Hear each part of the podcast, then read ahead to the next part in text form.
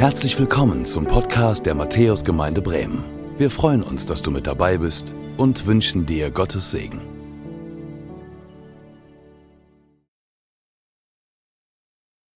Liebe muss man sich halt verdienen. Vielleicht kennst du diesen Satz. Vielleicht glaubst du diesen Satz. Vielleicht kommt dir dieser Log, der Dialog, den du gerade gehört hast, irgendwie bekannt vor. Ich kenne diesen Dialog. Ich habe den auch schon ein paar Mal gelesen. Ich habe auch schon ein paar Mal Menschen vor mir gehabt, die genau das gesagt haben. Liebe muss man sich halt verdienen.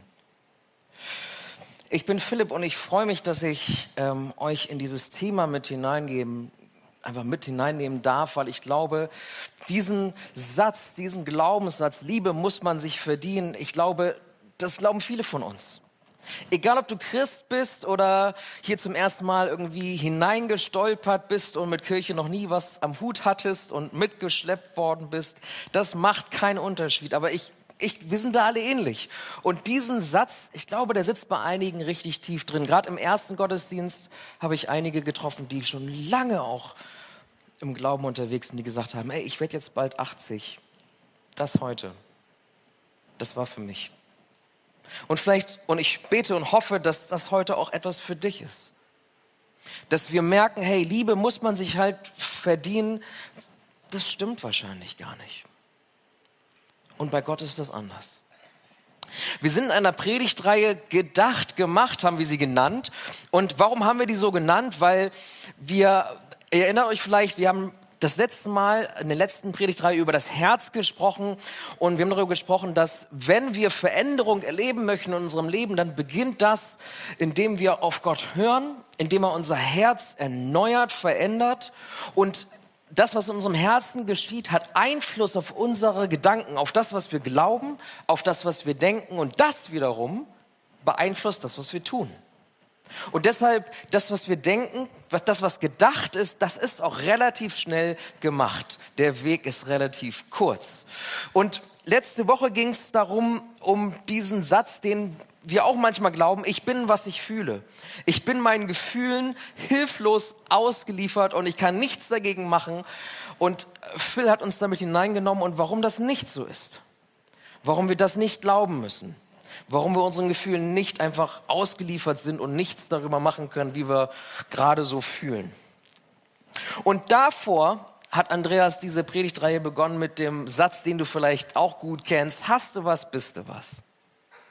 Oder auch anders gesagt, und manche denken auch, wenn es um die Liebe geht, so, von nichts kommt nichts.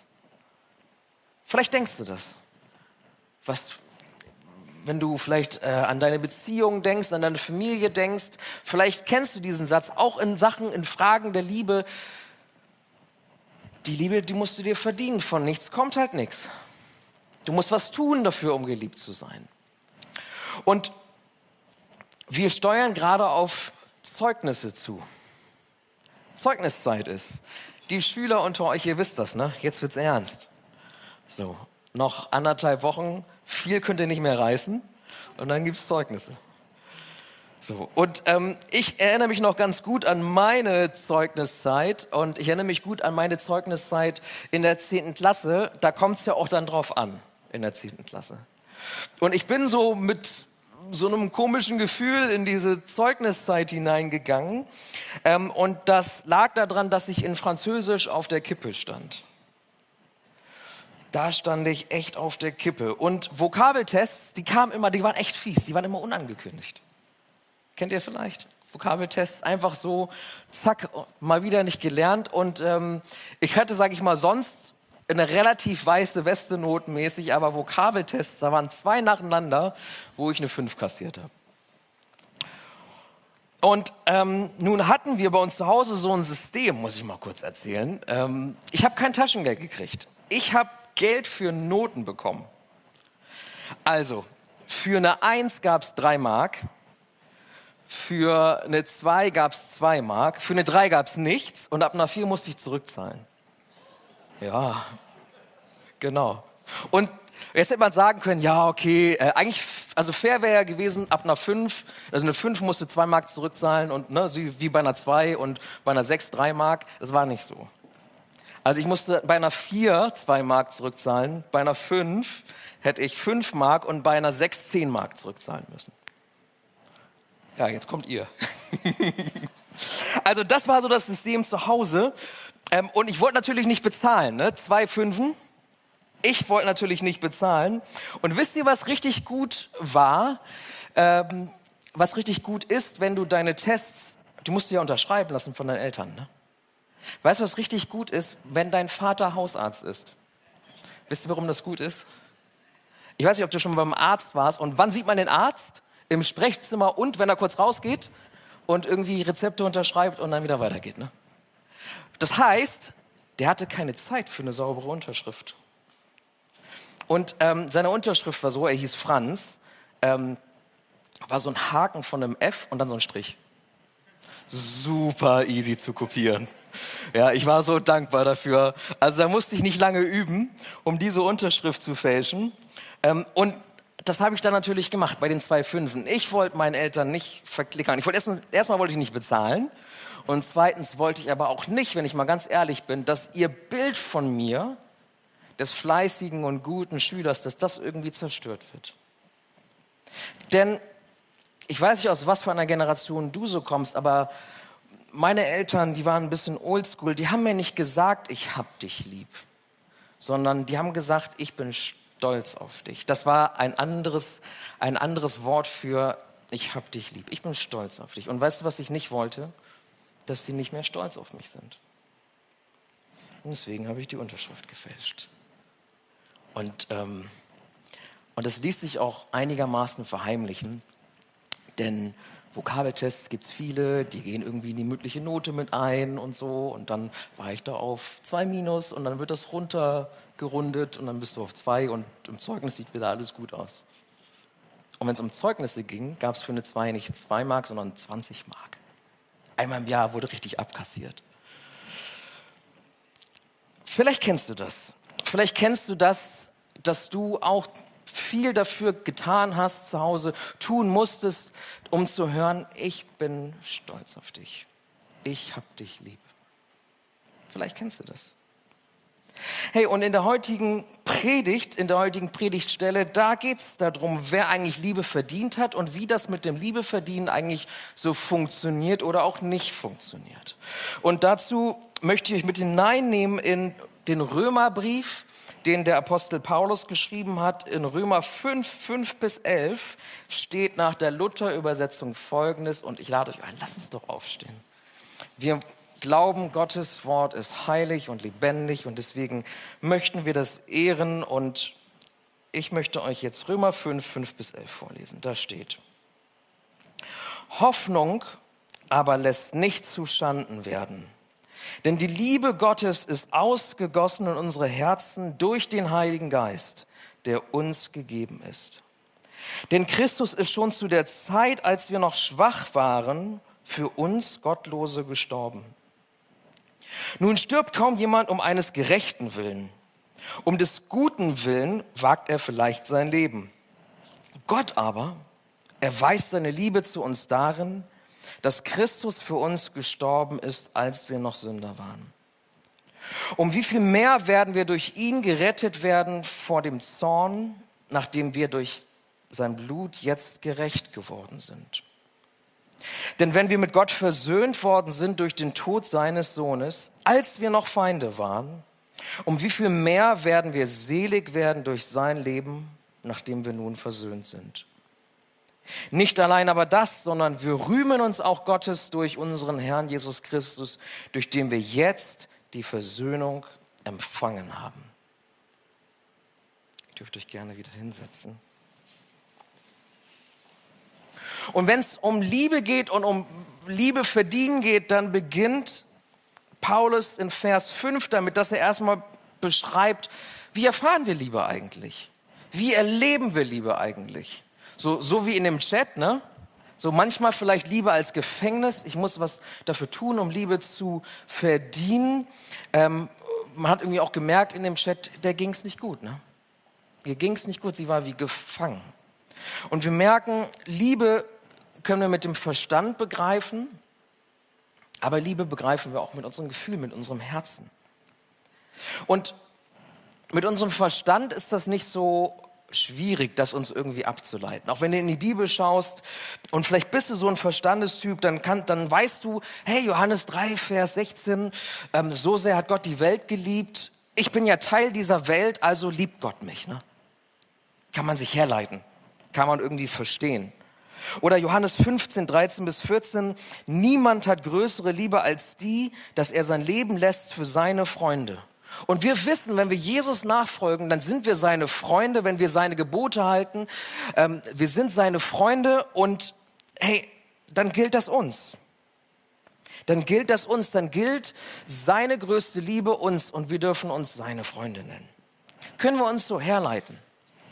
Aber Römer 5, Paulus beschreibt, ey, das ist nicht nur eine Verstandesgeschichte. Wenn es um die Liebe geht, dann geht es um die persönliche Herzenserfahrung.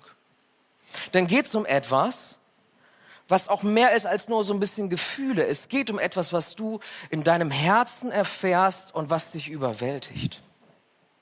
Ich weiß nicht, ob du das schon mal erfahren hast, dass du von Gottes Liebe überwältigt warst. Das ist das, was er hier schreibt. Er schreibt, die, Gottes Liebe zu erfahren ist etwas, was der Heilige Geist schenkt, nicht etwas, was wir uns logisch herleiten können. Nicht etwas, was wir uns irgendwie, wenn ich das tue, dann passiert das. Sondern der Heilige Geist schenkt es. Er gießt die Liebe aus in unser Herz. Steht da in Römer 5. Es ist Liebe, die wir spüren dürfen, die uns überwältigt, weil wir merken, hier ist etwas Übernatürliches. Hier ist etwas, was ich nicht einfach nur erklären kann. Und es geht nicht um irgendwie eine Sentimentalität, dass wir ab und zu auch mal das spüren sollen, sondern es geht darum, dass dieses Gefühl, dass diese Erfahrung, das, was wir wissen dürfen vom Verstand und das, was wir merken im Herzen, was uns überwältigt, dass uns das trägt, wenn wir merken, hey, wenn wir auf einmal einsam sind. Wenn wir merken vielleicht auch, wie sie im Chat, irgendwie bin ich gar nicht geliebt. Oder ich bin irgendwie nur geliebt, wenn ich was tue, wenn ich meinem Freund diene, so wie sie. Wenn ich was tue, dann bin ich geliebt. Und Paulus schreibt, nein, die Liebe Gottes, die wir spüren und von der wir wissen dürfen, die ist so stark, dass sie uns hindurchträgt, dass wenn wir alleine sind, wir uns ausstrecken dürfen danach und sagen dürfen, hey, Herr, gieß deine Liebe neu durch deinen heiligen Geist aus in mein Herz. Ich bin alleine, ich fühle mich wertlos, komm mir nah. Und er tut es. Und diese Liebe ist so stark, in Vers 3 lesen wir dass diese Liebe ist so stark, sie durchsteht Prüfungen, sie durchsteht Einsamkeit, sie durchsteht Bedrängnis, wenn wir um unser Leben fürchten, wenn wir Angst haben vor der Delta-Variante. Diese Hoffnung, diese Liebe, sie ist real und sie ist nicht fake. Sie ist nicht unterschrieben und die Unterschrift gilt gar nicht, sondern sie ist echt. Aber die Liebe Gottes ist nicht nur eine Herzenserfahrung und wir können sie uns von den Versen her herleiten, sondern sie ist auch eine geschichtliche Tatsache. Paulus schreibt, Gott hat seine Liebe bewiesen. Er hat sie bewiesen. Was heißt das? Er hat sie bewiesen, indem er seinen Sohn für uns gegeben hat. Jesus kommt auf diese Welt. Gott wird Mensch und er geht ans Kreuz und er stirbt dort für uns und er steht wieder auf von den Toten. Und das ist etwas, was bewiesen ist, eine geschichtliche Tatsache, bezeugt von vielen, von 500 Augenzeugen, schreibt die Bibel, ist das bezeugt. Es ist eine geschichtliche Tatsache. Fakten und Gefühle, beides gehört zusammen. Steht nicht im Widerspruch, sondern das geht hier Hand in Hand. Und du merkst, Liebe Gottes ist nicht irgendwie so eine New Age-Erfahrung sondern es passiert nur durch den Heiligen Geist. Und es ist etwas, was wir erleben dürfen und was wir verstehen dürfen. Und wisst ihr, was das Gute ist, was Paulus hier auch sagt? Jeder Christ, jeder, der sagt, ey, diesem Jesus, dieser, dieser Person, die wirklich gewesen ist, wenn ich, der glaube ich und der folge ich nach. Je, jeder, der das tut, hat den Heiligen Geist. Wenn du gesagt hast, Jesus, dir folge ich nach, dann hast du den Heiligen Geist und dann kannst du das erleben. Egal, was du bisher gemacht hast. Egal, wie kirchlich du bisher unterwegs warst. Egal, was deine Familie war, ob sie dir immer gesagt haben, ich bin stolz auf dich, oder ob sie dir nie gesagt haben, ich bin stolz auf dich. Das spielt überhaupt keine Rolle. Sondern wenn du sagst, diesen Jesus, dem glaube ich, den nehme ich an, dem folge ich nach. Dann hast du den Heiligen Geist und dann kannst du diese übernatürliche Liebe erfahren.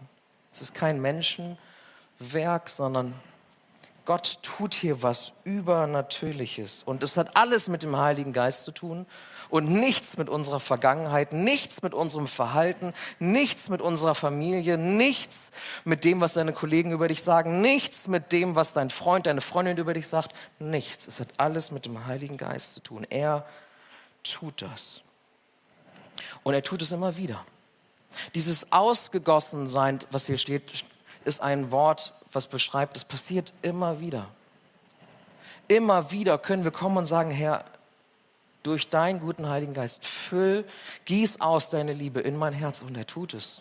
Von Zeit zu Zeit, von Person zu Person unterschiedlich. Wir dürfen und sollen uns danach ausstrecken. Und dann können wir diese Liebe erfahren. Aber vielleicht denkst du gerade, boah, das klingt irgendwie schön, aber was ist Liebe eigentlich? Was ist Liebe? Das ist irgendwie so, das klingt für mich so abstrakt, vielleicht auch, was ich hier gerade versucht habe zu schildern.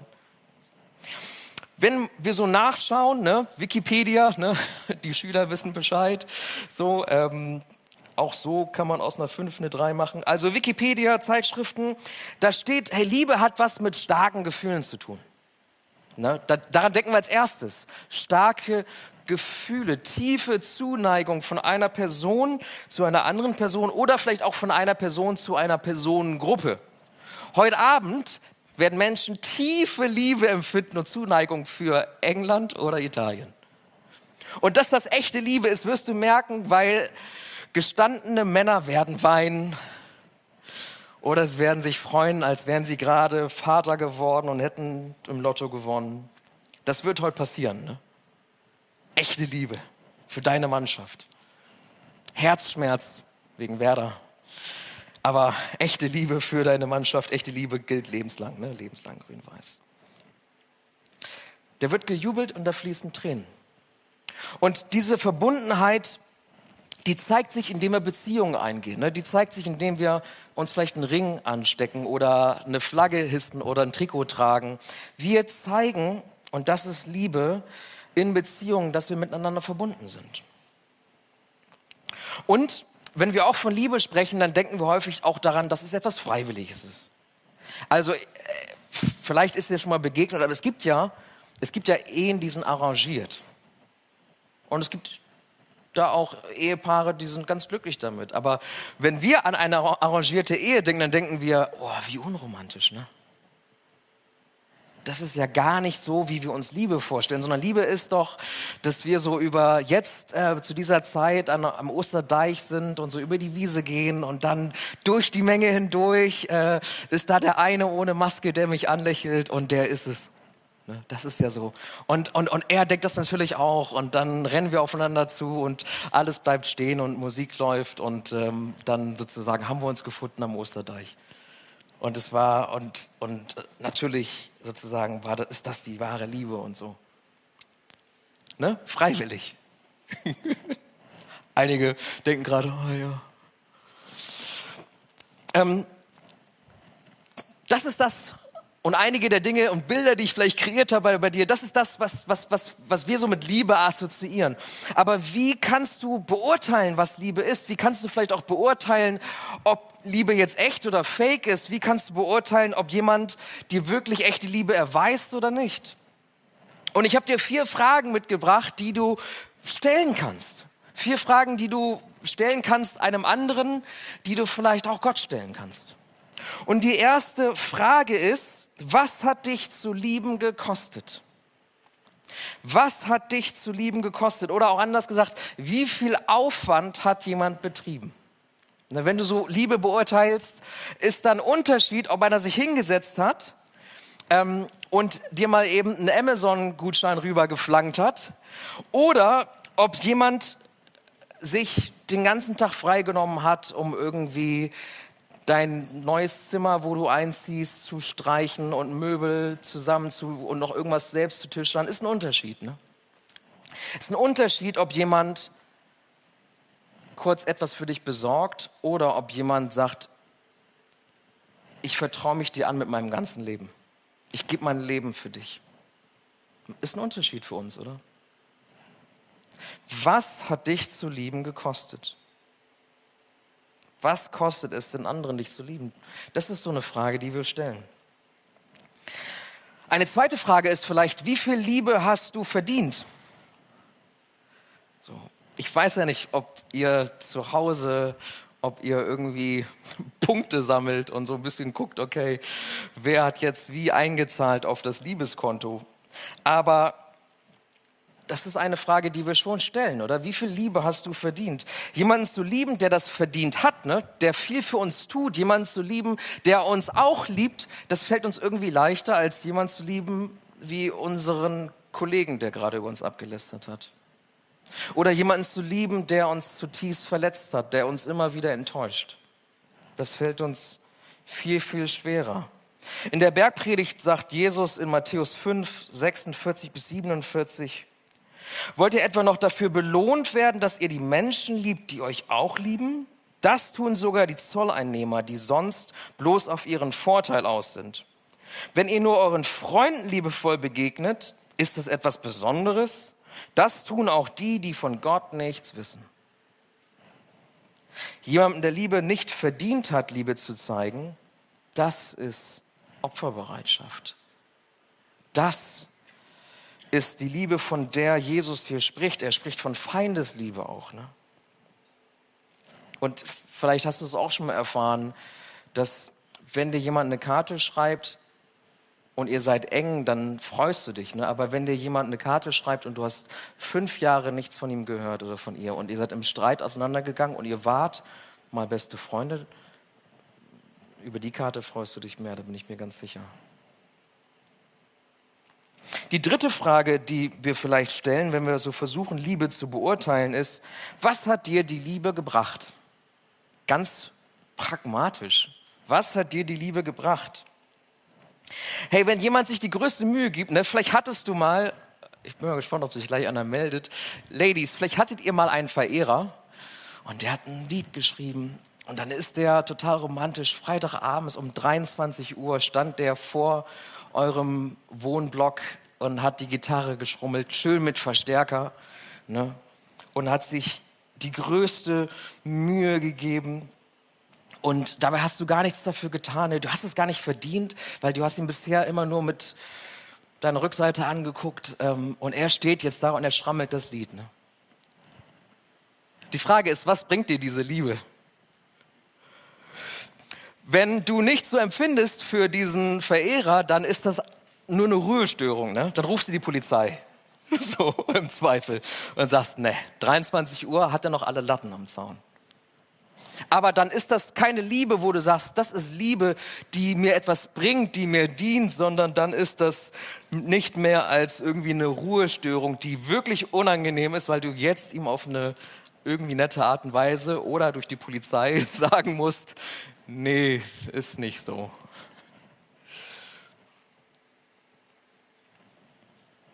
Wenn sich jemand investiert und er bedeutet uns aber etwas, dann ist das ein Unterschied. Dann wird das zu einem echten Geschenk. Und umso größer dieses Geschenk vielleicht auch ist, umso größer empfinden wir die Liebe.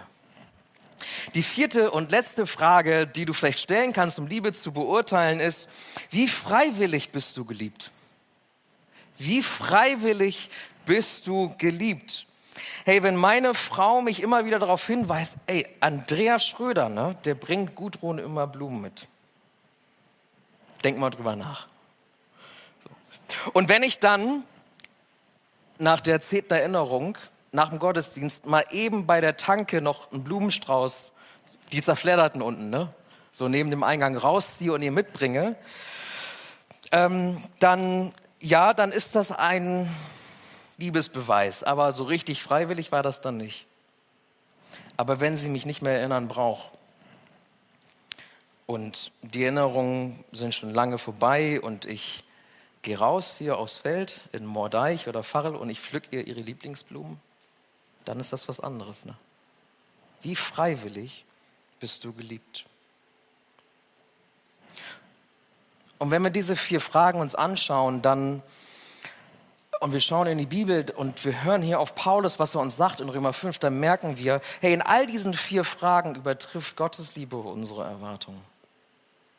Ist Gottes Liebe mehr als das, was uns irgendein Mensch geben kann? Gottes Liebe, sie wird offenbart in Jesus. Und was Jesus, was Gott durch Jesus und den Heiligen Geist tut, bereits getan hat für uns, was er jetzt noch tut. Er gießt weiter aus und was er einmal tun wird für uns, wenn wir vor ihm stehen, nämlich uns gerecht zu sprechen, das übersteigt unseren Verstand und wir merken, das hat nichts mit dem zu tun, was wir bringen. Von nichts kommt nichts, läuft da nicht. Gott ist da ganz, ganz anders. Und so möchte ich dich zurücknehmen mal zu diesen vier Fragen und und wir schauen uns nochmal an, was Paulus auf diese vier Fragen antwortet, wenn wir in die Bibel schauen. Was hat Gott zu lieben gekostet? Dann merken wir, hey, hier steht, Christus ist für uns Gottlose gestorben. Und er sagt in Vers 7, sagt er, hey, menschliche Liebe geht vielleicht noch so weit, dass man für jemanden, der besonders, besonders gut war, etwas Gutes tun. Und er sagt, hey, sagen wir mal so, stell dir mal vor, der großzügigste Mensch und selbstloseste Mensch aller Zeiten trifft auf den gerechtesten Mensch aller Zeiten. Wenn die zusammenkommen, dann kann es sein, dass der eine für den anderen echt sein Leben geben würde.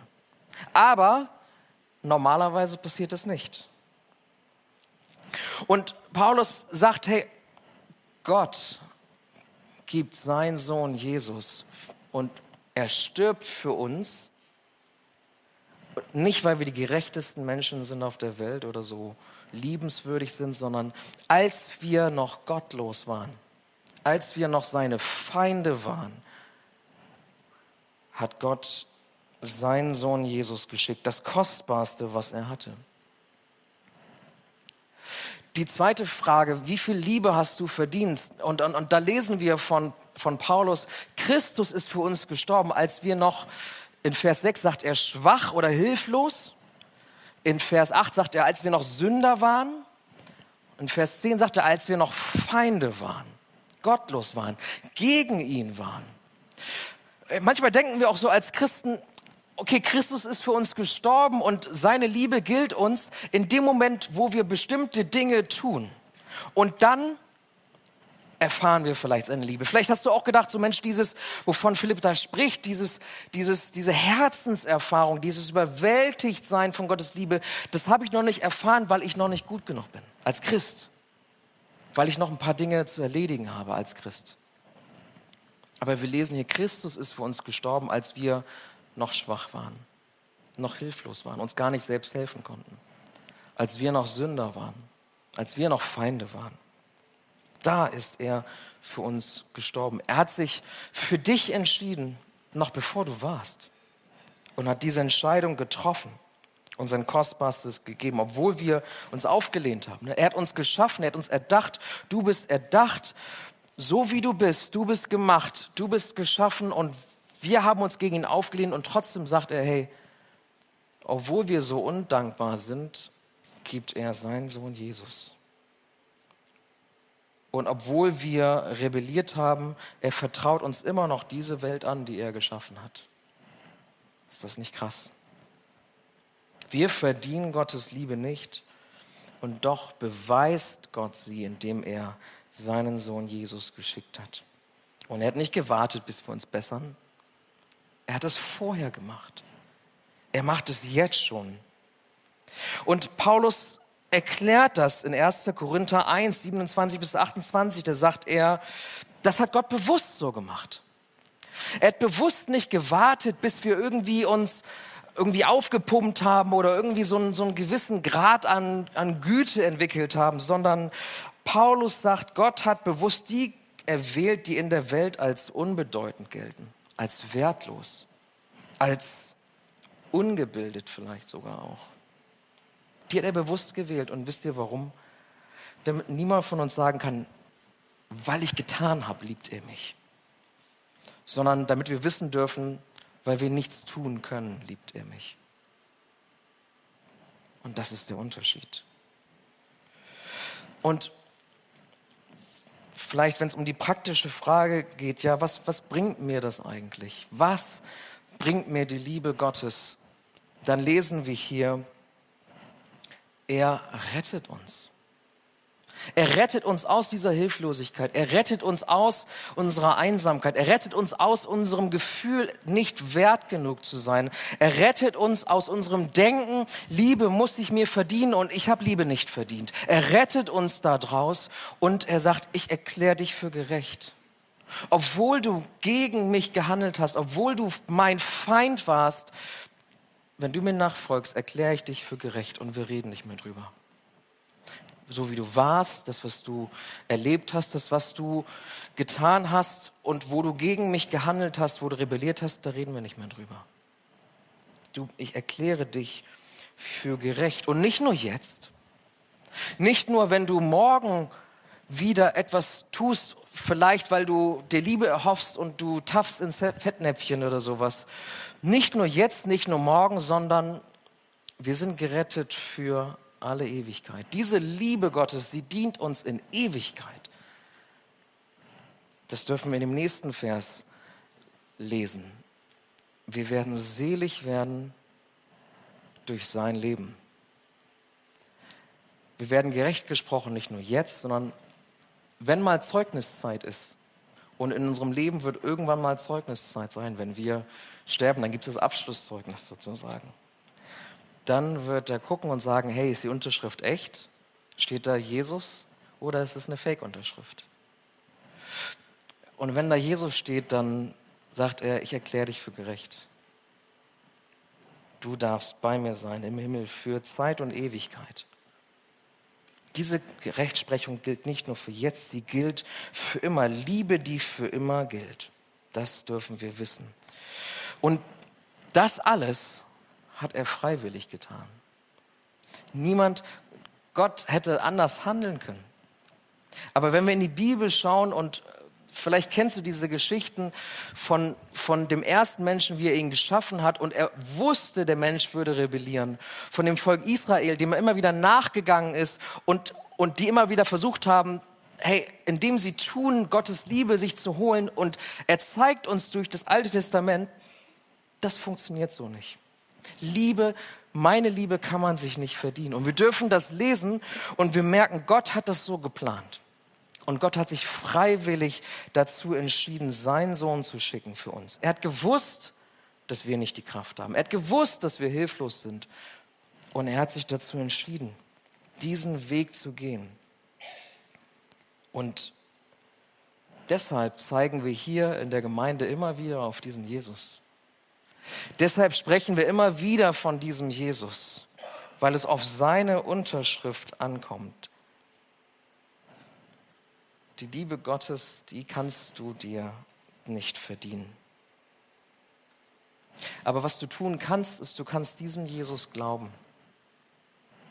Du kannst die Liebe Gottes in deinem Herzen durch den Heiligen Geist erfahren. Und du kannst lernen, sie anzunehmen. Und das ist ein lebenslanger Prozess. Die Liebe Gottes anzunehmen, immer wieder zu sagen, Herr, gieß neu deine Liebe aus in mein Herz. Das ist ein tägliches Gebet. Das ist vielleicht dein tägliches Gebet, ist mein tägliches Gebet. Warum? Weil ich weiß, ich denke jeden Morgen von neuem, ich muss doch tun. Ich muss doch was tun. Ich muss noch was tun, damit meine Frau mich liebt. Ich muss noch was tun, damit mein, mein Arbeitgeber sagt, gut gemacht. Ich muss noch was tun, dass die Gemeinde sagt, guter Pastor, fleißiger Pastor. Ich denke das jeden Morgen vom Neuen. Aber es gibt Momente, wo ich das erleben darf und wo mich die Gefühle überkommen und wo ich, mich einfach, wo ich einfach mich hinsetze und sage, Herr, gehst du deine Liebe aus durch deinen Heiligen Geist in mein Herz. Und ich merke, die, Jesus kommt in Liebe und dann fällt mir nicht mehr viel ein. Kennst du das? Kennst du das? Ich sag dir eins, niemand liebt dich so wie er. Und niemand wird dich je so lieben wie er. Das, was du dann erfährst, das kann dir kein anderer geben. Und deshalb möchte ich dich einladen. Ich möchte dich einladen, egal, und das haben wir im ersten Gottesdienst, ich habe das eben euch mitgegeben, kam jemand, der gesagt, ich werde 80. Ich habe das vom Kopf verstanden und heute habe ich es vom Herzen neu verstanden. Vielleicht gilt dir das auch. Vielleicht bist du noch nicht 80, aber bist schon lange hier in der Gemeinde. Und ich möchte dich einladen, dieses Gebet neu zu sprechen. Herr, gieß deine Liebe aus in mein Herz durch deinen Heiligen Geist. Und das andere ist, wenn du gesagt sagst, ey, von dieser Liebe habe ich, hab ich heute zum ersten Mal gehört. Ich möchte geliebt sein und ich habe das Gefühl, von nichts kommt nichts. Da ist nichts, was ich geben kann. Und das funktioniert für mich nicht. Dann lade ich dich ein, die fleischgewordene Liebe Gottes, Jesus, ihn zu glauben, ihn anzunehmen und ihm zu folgen. Und dann kannst du folgendes Gebet sprechen, was ich dir einmal vorlesen möchte. Und dann beten wir das gleich gemeinsam. Und das Gebet geht so, Jesus, ich komme jetzt zu dir. Danke, dass du für mich am Kreuz gestorben bist, obwohl ich deine Liebe nicht verdient habe. Vergib mir meine Schuld und schenke mir ein neues Herz, mit dem ich deine Liebe erfahren kann. Ich möchte an dich glauben und dir nachfolgen. Führe mich durch deinen Heiligen Geist. Amen. Wenn du das möchtest, dann kannst du das gleich mitbeten. Vielleicht zum zweiten, dritten Mal, vielleicht auch zum ersten Mal. Ich lade dich herzlich ein dazu. Vater Himmel, ich danke dir dafür, dass wir zu dir Vater sagen dürfen. Durch deinen Sohn Jesus hast du dich entschieden, ganz freiwillig, uns mit dir zu versöhnen. Und Jesus, was du am Kreuz für uns getan hast, du hast dein Leben für uns gegeben. Dein heiliges Leben, dein schuldloses Leben, dein göttliches Leben.